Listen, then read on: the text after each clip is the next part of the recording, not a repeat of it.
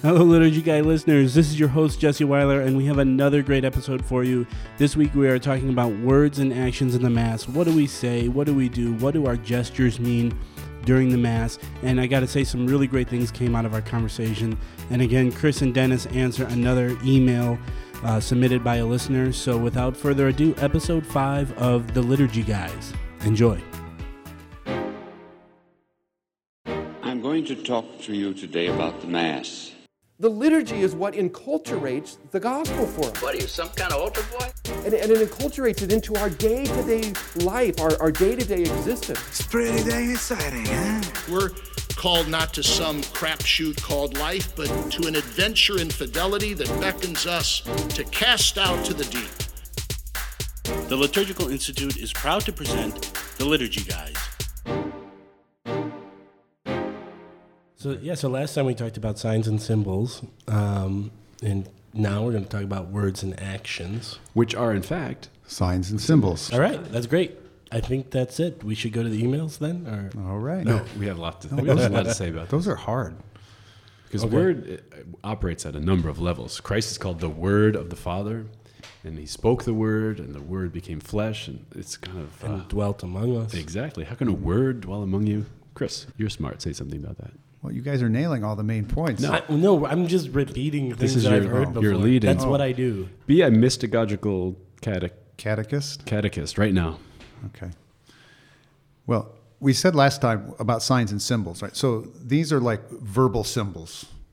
Um, and what uh, we said about signs and symbols and sacraments when it comes to the liturgy is that all of them have uh, a particular res sacramenti, which is Jesus Christ. The reality of every liturgical sign and symbol and sacrament is, in the end, Jesus himself.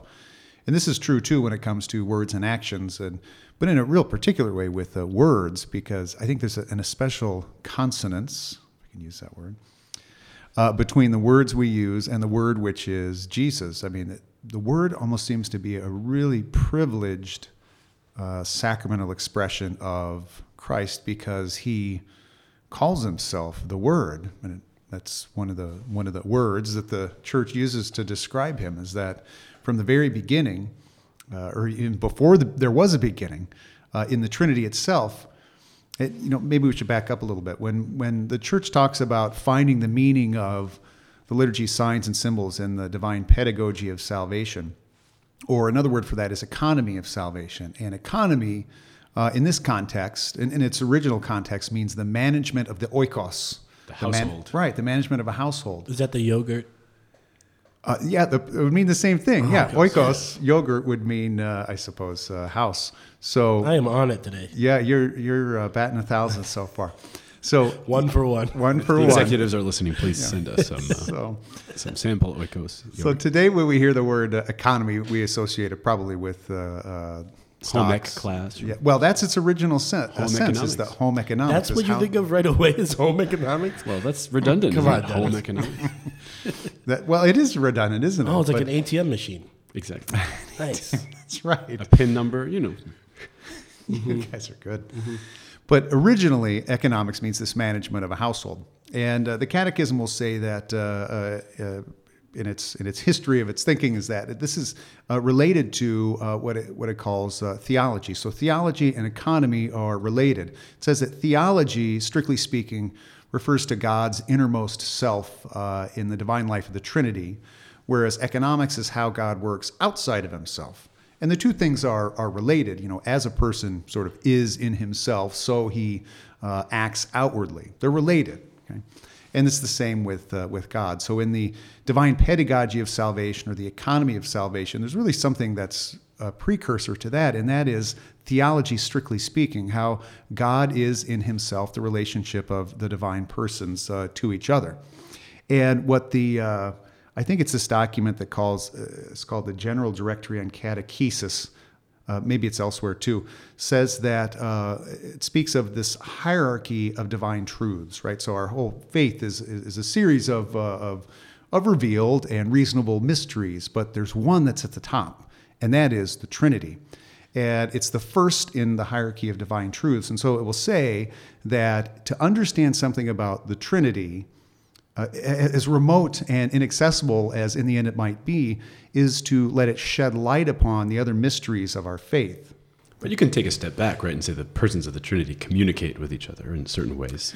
Well, that, that's, that's uh, where we're going to start then. So, if we can understand how these persons communicate with each other, this will give some insight to how the church communicates with her words today. So tell that story from Aquinas about God thinks of himself and he begets the Son. Oh, yeah. Well, the, uh, at home, I'm usually sitting around in my evenings thinking about Aquinas. Um, it started with my daughter asking me about, uh, ultimately, about the Trinity. Saying uh, it was after evening prayers, or at some point, she said, "Papa, how many gods do we do we have?" And you said, "This well, is she, your test." She knew. She knew. Yeah. Uh, well, God the Father is one. God the Son is One. one, and God the Holy Spirit is one. She knew uh, that Jesus was God and God the Father was God. But you know, how do you how do you explain to? She wasn't sure about the Holy Spirit in kind of characteristic uh, Western fashion. Uh, how do you uh, how do you explain the Trinity to a seven year old or a seventy year old for that matter? Uh, and and what uh, relying on um, this is actually uh, maybe it's Aquinas. It was uh, this book Frank Sheed, uh, Theology and Theology and Sanity. He gives this this uh, analogy that you know each of us has a thought or an image or an idea of what we're like, right? And that uh, thought or image or idea can be very close, or I mean, it can be really far off. You know, if I think I'm Abraham Lincoln or something like that. Uh, but even when all of my faculties are working well, that thought or image or idea that I do have of myself is ne- is still not the same as the reality. All right. Well, when God the Father, the, when God the Father has a thought or an image or uh, an idea of himself, it's not defective like mine is of myself. The thought that he has of himself is perfect. And the tradition has used uh, a couple of terms to identify this, and the one is Son, and the other is Word. That the second person of the Trinity is the Word of the Father. So it's his it's who he is, is, is to be the Word. And at the uh, beginning of St. John's Gospel, which is called, what's that called, Jesse? Um, the I'm just I would say the beginning of the gospel. I think you said it right. The That's good. prologos. The prologos, the prologue. The prologue. The prologue. That's what I. That's I right. mean, really, that's what I was saying. I cut you off, but you were about to say Yep. that. The, the, the Greek word for, for word is logos, which can mean word, but also reason or ground of, of being, I think. ordering principle. Right. Okay. And so in the prologos, but I mean, literally, Amateur we use the word literally trillions of times a day incorrectly. But this would be We literally. do that. All right, what are you saying This here, would Chris? literally it is a literal prologue. It's in favor of the logos because it begins in the beginning was the logos, and the logos was with God, and the logos was God. and what is the logos but God's image of himself? Right. And so the, the, the, the reality, see, in the end, every word that the mystical body, mystical body speaks in her liturgy, the substance of every word, whether it's in the liturgy of the word strictly speaking, or any type of word that she uses, the content of that is this logos, which, ab- which has abided forever in, in the Trinity, the second person of the Trinity. right? And so if you once we know that about the Trinity, then the rest of the economy of salvation starts to make sense. So this is when your seven-year-old daughter started. Yeah, she was asleep by this Yeah, point. Okay, got it. right. So think of it this way: God has perfect understanding of Himself. He imagines who He says to Himself, "Who am I?" He has perfect image of Himself in His mind, but He's also perfect act, right? So he he can't just think and let it sit there. It, it comes out in a sort of um, creative way, and He begets the Son. And so the Son is the perfect image of himself because of his perfect thought of himself. And of course, he loves himself perfectly. And so this new Son is begotten. He loves himself in the Son. And the Holy Spirit is this person, a personification of that love. And so though suddenly you have a community that comes because the word was spoken. Who am I? I'm God. Boom. Suddenly there's another one uh, who's the same, who's exactly the same. They share the same existence. Is it? Uh, I I know uh, I might be tripping you up here, but is it? In, Then is don't do or- it. Is it ordinal in that way? In that first was because I mean we're Right. Well, there's no there's no Father without the Son. This is before time began. So in the beginning was the Word, which is very interesting because you think God would think Himself, and then in linear time, then He would think Himself, and the Son would come. But in the beginning was the Word. so he's it's just cloning this- himself. When he thinks of himself, there's Well, a clone. it's not If a that happened to me, it'd be ridiculous. Well, ridiculous. certainly no temporal succession. But, uh, that's what that's what I was. Yeah, It's not that- linear in time. It's so instantaneous and so infinitely that way that it's one of those mysteries. You know, how could there be a Father without the Son, and yet Him still be begotten? But we can talk about time now because at we said before that as a person is or as a being is in itself, so does it act outside of itself. And we see in the very first verses of uh, uh, the book of Genesis that in the beginning, when God, God the Father, perhaps created heaven and earth, and earth was uh, dark, uh, was was dark and formless, and a mighty wind, you know, a ruah, a, a, a geist, a spirit uh, over the water, and then God said the word. And so this this this trinity who is kind of this uh, eternal dialogue of love between persons as that trinity is in itself so does it act outside of itself through speaking. So how did god create the world? Through a word because that's how he is in inside of himself. He's this this dialogos this speaking across. There's an intentional act that nonetheless then impresses that order on the thing that it's, that's being discussed, makes real that which is spoken. I, I got to be honest. I never really knew what that meant when it's in the beginning was the word and the word was with God. Like I, I mean, I, I, I mean, I understand at the surface level and all that, but this all makes that a lot more clear. So John is talking about the eternity and the divinity of Christ. That's that's his goal here. Yeah, but all of us then the the um, there, there's a beautiful document by Pope Benedict XVI, which followed uh, the year of Saint Paul, which was uh, and there was a synod as well on the Word of God and the life and mission of the Church. And this this document is called Ver, I think it's called Verbum Domini. Is that right, Dennis? Yes. Yeah, I think it is. the word of God. The word of God. yeah. Yes. And he, he has a, some some beautiful reflections uh, in there that, and one of them, I think it's citing Saint Bonaventure that everything that's created is a word of God because it echoes God, it speaks of God, right? And so it's, it's Psalm 19, I think, isn't it right, Dennis? About uh, the heavens declare the glory of God. Uh, why, yes. Day and today make known the message. Uh, no speech, no word, no voice is heard, yet their, their word extends to the end of the earth. And so all of creation, in fact, made by the word, sounds like the word and proclaims the word. and makes real that which it says. Yeah. And even the, the pinnacle of visible creation, in fact, is, is us. And we've had occasion to say this before, I think, in the podcast that, uh, you know, we're called uh, uh, Homo sapiens because we are the wise ones. Uh, uh, there's a, a Catholic author named Walker Percy who says maybe because we're more often foolish than we are wise, so maybe that's not the right way to identify us. But what is really you specific, our species that is, is that we are language users, so that we are more properly called Homo loquens. We are the speaking animals. Uh, so you know, it's an, it's an our, our uh, being too to to echo the the word uh, by which we were made. We get to uh, uh, original sin, which consists of not listening to the word. God told us uh, what to do, and our first parents listened to the father of lies. And The disordered principle in place of the ordered principle. yeah, and their sin is ultimately what led to their disorder is disobedience. The, the word of word is audio, which means to hear, to listen to. They did not listen. So they're made by a word, they resound with the word, they sin against the word, and this is what the sin consists of. And think of the power of a word. You know, just think of some kid being bullied on the playground, and some somebody's carrying a few extra pounds, and they say, "You're fat. You're no good." And suddenly, it's a few sound waves in the air, and they're pierced to the heart. I, I'm no good. These people hate me. There's an effectiveness to word that's being spoken there, and then take it to say the, the liturgical realm, and the priest says, "This is my body." That's the that's word is making real that which it Or says the or the word of the Lord. the word of the Lord, right? It's it's just been spoken and it's been made effective in the liturgical situation. You know, there's a notion in um, it comes from Judaism called anamnesis. Some people say anamnesis, but it means the making real by remembering.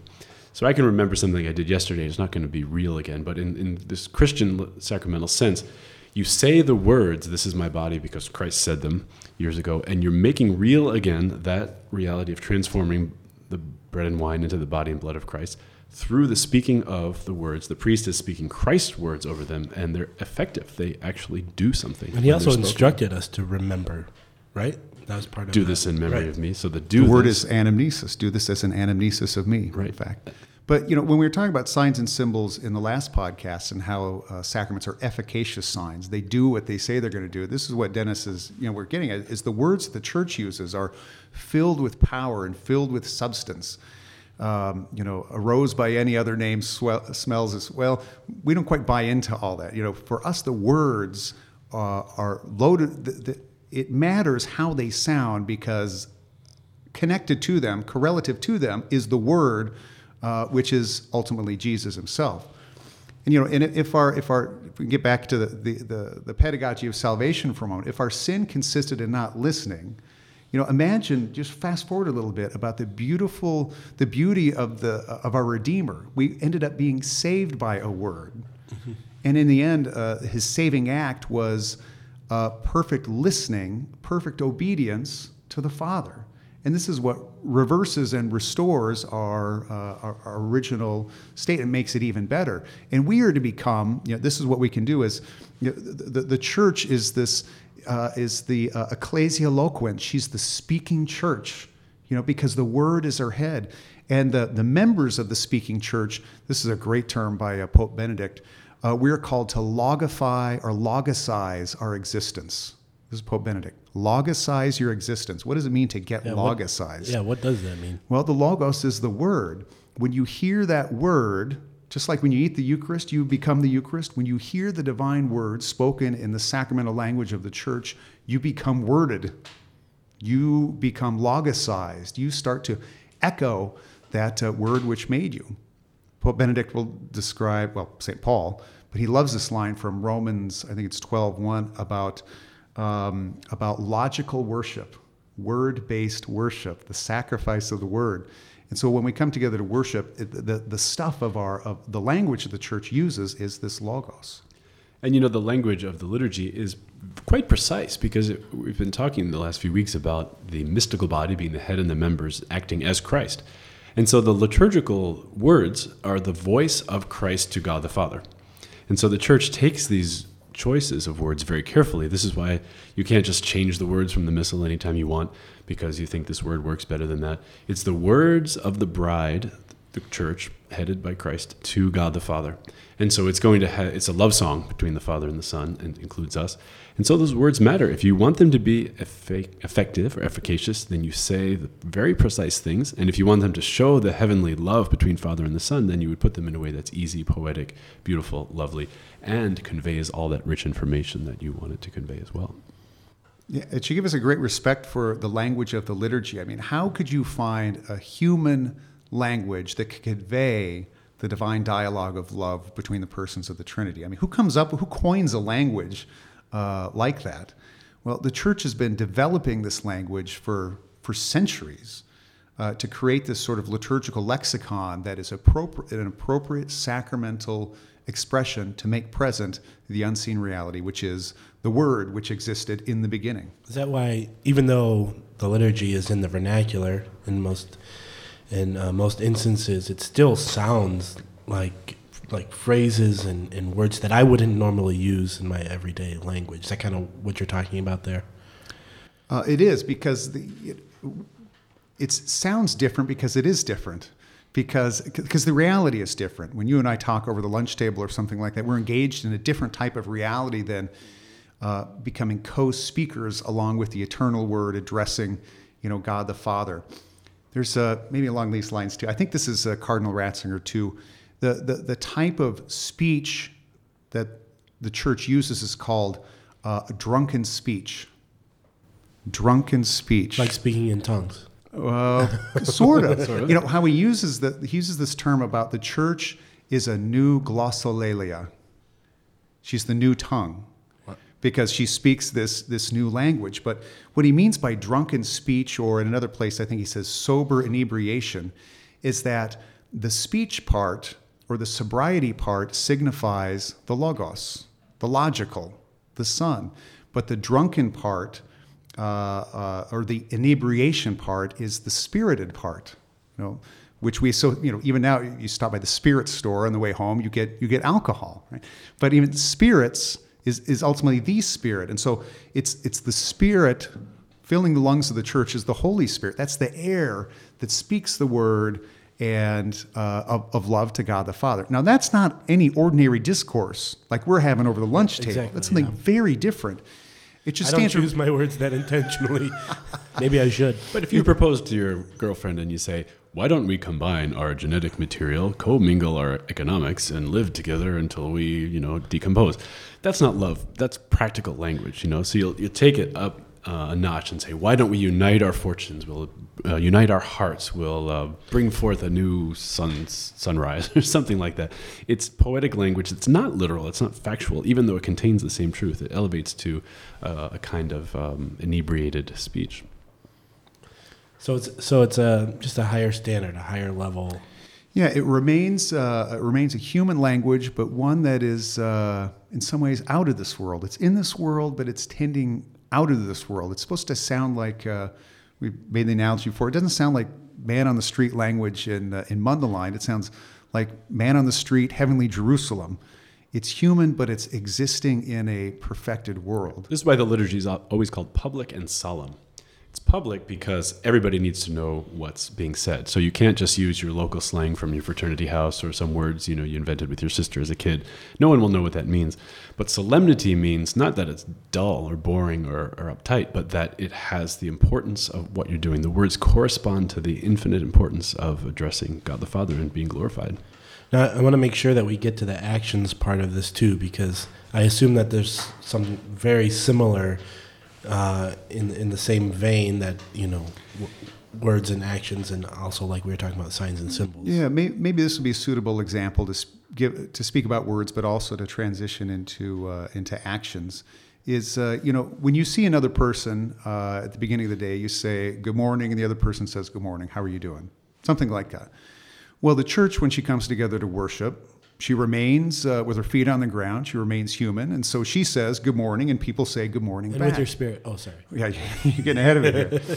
but so she does very human things in human language, but she doesn't say, Good morning, everybody. Hey, good morning, Father. She says good morning, and we reply to Father, but in a way that is human, but at the same time elevated to, uh, to a sacramental and divine sphere.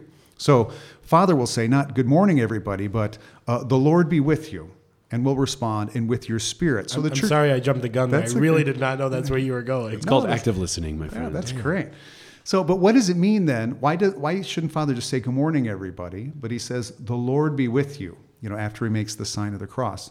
Uh, Father Martis had reminded us that this phrase, at least, appears in uh, uh, the book of Ruth, where Boaz says to his harvesters, "The Lord be with you." Well, there's a lot of backstory in this wonderful book of Ruth uh, where uh, it begins with uh, uh, Naomi and her husband and their two sons. They move from Bethlehem, I think it is, across the Jordan River to the east to Moab. And while they're there, the two sons, uh, I'll try to make this fast, the two sons marry two nice uh, Moabite girls, Opa, Orpah, I think it is, and Ruth. And eventually, all of the, the men die, and Naomi says she's going to go back home because for this reason, a, a, a famine had struck the land in Moab, but word came to Naomi that the Lord had visited his people back in her hometown of Bethlehem and given them food to eat. Okay, well, Bethlehem itself means House of bread. house of bread, and this is a prefigurement of a future visiting of the Lord to his people in Bethlehem. Bethlehem, yeah. And so she's going to go back. Orpah decides to stay. Uh, Ruth decides she'll go back with Naomi. So to get from Moab back to the Promised Land, one of the there's one obstacle that they need to uh, uh, to get through, and that is the waters of the Jordan River. Okay, so this is a this is a, a, a person named Yeshua once crossed the Jordan River with the chosen people into a land flowing with milk and honey. They're going to do something here again. A little bit later, another Yeshua, Jesus, will pass through the waters of the Jordan and uh, carry on his uh, paschal sacrifice.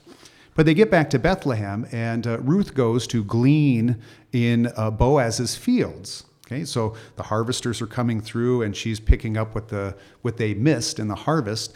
Boaz shows up, and he says to the harvesters, "The Lord be with you." And then he says, notices this girl who's gleaning in his fields, and he says, "Who is this who's picking up uh, food in my field?" And they explain who it is. He has heard of her fidelity to Naomi. He invites her to join him and the harvesters uh, at the lunch table. And, and the book of Ruth says that she received so much food that she had to carry it home with her, the excess, afterwards. So this man from Bethlehem gives food in such abundance that enough remains that needs to be gathered up into baskets. I've heard that before. we have, right? So when Father says to you, "The Lord be with you," there's so much. Um, it's a human greeting, but it's so much more than that. It should signify and evoke and make present uh, the abundance of food for us being uh, on a journey. You know, Naomi wasn't uh, uh, from Bethlehem, she was a pilgrim. She was a stranger like we are in this land. All of these thoughts are the paschal mystery, baptism, Eucharist, all of this should be evoked by this simple term, the Lord be with you. Similarly, by our response, and with your spirit. You might uh, think of the story in uh, the book of Exodus where Moses has so much work to do and he begs the Lord to send him helpers. And so the Lord takes some of the spirit, which is on Moses, and places it on 70 elders. And now they can speak with the authority and in the person of Moses. Which we again see later. Which uh, well, very true. When Jesus gives his authority to the apostles, which is now passed on through the bishops to uh, those who have received the sacrament of holy orders, when we say to the bishop or the priest or the deacon and with your spirit, we're signifying that this person is standing in a special way in the place of Christ. And so it's a human back and forth and greeting, but it means so much more than that. Even if you take a step back before the greeting, you make the sign of the cross at the beginning of Mass we had a professor here years ago, and I asked him, "Why do we say in the name of the Father and of the Son and the Holy Spirit?" Because I, I just say name of the. I just say Father, Son, Holy Spirit. Father, Son, Holy Spirit, right? Which is not efficacious. Well, who knows how what's efficacious and it's affected when not saying it right. I said you can't claim the authority of the Father. You can't say in the name of the Father. I pray. You, you can claim the authority of the Son because you're baptized. And he said, "No, no, no. You're not praying in the name of the Father. By saying these words, you're recalling and making active and present again." the virtues and the graces of your baptism because you were baptized in the name of the Father and of the Son and of the Holy Spirit. So when you say the sign of the cross and, and put the shape of the cross across your body, you are activating all the powers of soul and grace that were given in your baptism. And then you can enter into all those mysteries that'll come later. And it's the words being spoken that activate. So it's a, it's the words and the actions that allow it's kind of like a flashback is what you're saying. So I'm putting, I'm but putting, it's making real again that which was done a long time ago. Excellent. And it's not just wow. a flashback, it's a flash forward too. And a flash present. yes. the anamnesis is making present what happened uh, in the life of Christ. But we're not just backward looking, we're forward looking to, to the heavenly eschaton. All those things that Jesus did uh, 2,000 years ago are taken up into eternity, and that's why they're made present to us now. So our liturgy is not some historical reenactment, it's a participation in that which is uh, above us and before us in heaven. Right, and that's what they'll say that history, uh, future, and the past all conflate into the present in the liturgy because all the precursors of Christ come forward temple, victim, sacrifice, offerings, prophets. That's all fulfilled in Christ. All the heavenly future. We're going to be with heaven in heaven with God someday. Well, it's happening in a real way, sacramental way, comes backward. And that moment of the liturgy is where heaven and earth kiss. It's where the past and the future meet. And so it's always outside of time, but also happening in time. But maybe let's say something you said step back so that bring that brings up uh, actions and gestures and postures and all of the rest. Maybe if we associate this with the uh, this dialogue that the priest and assembly have at the beginning of Mass, uh, the general instruction of the Roman Missal says that the priest stands.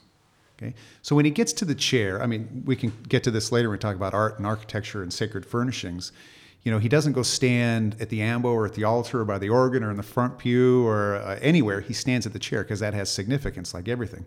But again, he goes and he stands there. He doesn't go to the chair and sit down right away because that would signify something else. He doesn't go to the chair and kneel. That would signify something else. He goes to the chair and he stands because standing signifies something that is being made present to us in the here and now, right? So we're, um, I mean, again, when you look at our mystagogical categories, whether those are creation or culture or the Old Covenant or Christ or in heaven, the posture of standing, you know, brings with it a, a whole variety of significance. So, standing, culturally speaking, whether you're a Catholic or an atheist or an agnostic or whatever it is, standing signifies readiness, attention, ready to work, respect, all of these things. And that is in part what the priest is signifying or sacramentalizing by his posture. Can you imagine if at the beginning Mass he just got up there, and he just kind of slumped down in the chair? Oh, it's my fifth Mass I've had to, to say this week. That would say something to the people that the church doesn't want said. The priest goes, he stands at the chair in the person of Jesus Christ the head, and he begins the Mass and he addresses the, the people in the person of Christ the head with the sign of the cross and the greeting the posture and the action helps to symbolize this. Right. And a good example of that, and I, I, don't have a footnote for this, but I was told about the priest bowing at the words of consecration. And the priest, it says right there, is to lean over and sort of breathe across the uh, chalice. And in the um, ancient world, if a messenger had a message from a king, if he showed up and said, "Hey, you should go to war," but he and he was standing up, he himself would be saying that.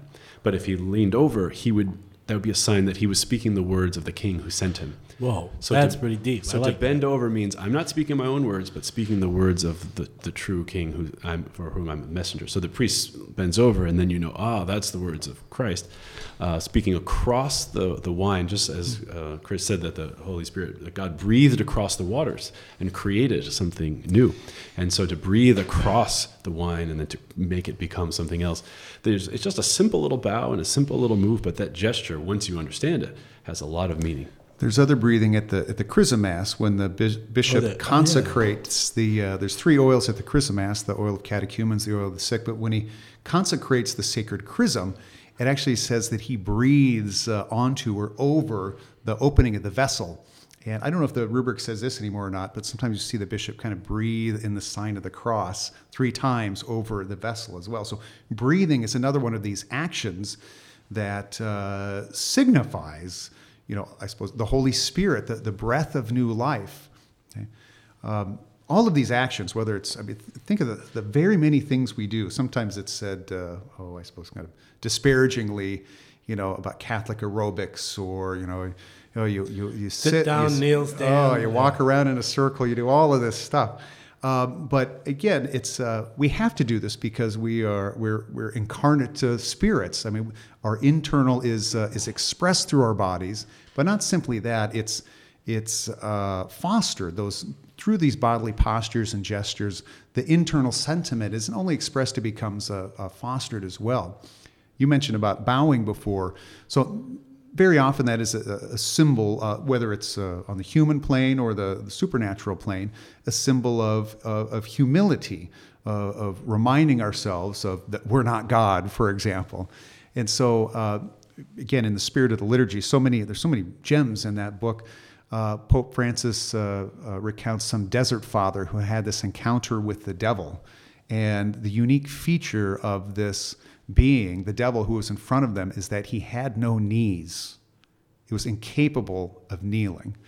And so when we kneel, I mean, again, that's uh, it's a sign, it's a symbol, it's a sacramental expression of our humility, of how we uh, beseech God, how we pray to God, uh, how we uh, bend in uh, adoration before Him.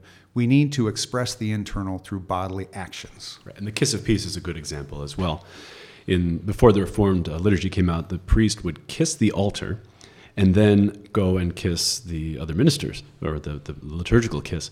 In other words, I'm receiving this peace from Christ, and then I'm handing it on to the next person, who then would hand it on to the next person.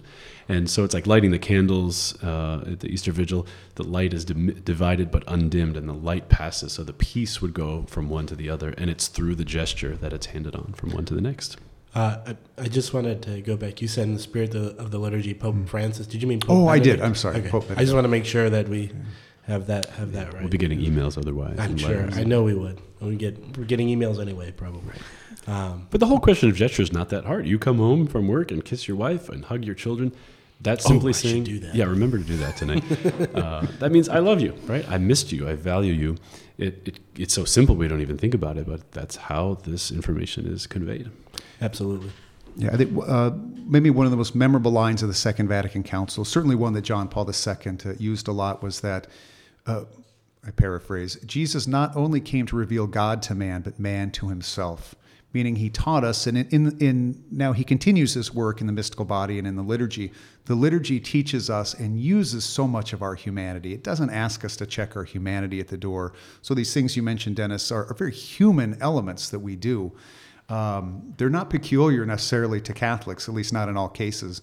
They come from a very natural and human substratum, and they, they become perfected, though. They become heavenly. That's that's what I like about all this is because it can be really easy to get super, you know, um, in your head about you know the divinity of Christ and how heavenly all of this is. But but uh, and I mentioned this before. You know, who am I in, in all of this? But but that's not what God does for us. God makes these you know very natural and human things that we experience, and he and he breathes into them uh, new meaning and new life. Right. I, What- I think that's great. One way to think about it is we have in residue what we're supposed to have in fullness, Right. So we say, oh, we're going to do things on earth the way they're in heaven. But actually, we're already doing on earth a small participation in what we're supposed to be doing.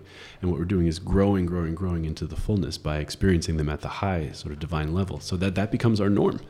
If you can't lift five pound uh, dumbbells at the beginning, you start with two and a halves and then you move up to fives and tens and 15s instead of saying I can only lift five pounds, you can say five is all that I have left of what I used to be able to do, which is 100 pounds, and I'll work my way back up. And uh, in the doing, you become what you are meant to be.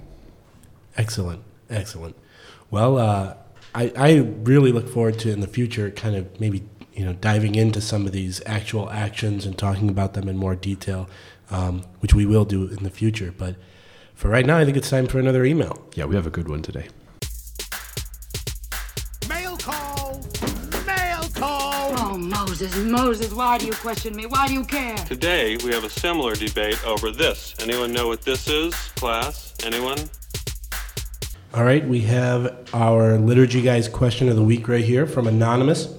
Anonymous says, Why has Cardinal Sarah, the prefect for divine worship and discipline of the sacraments, uh, calling for a return to worship ad orientem?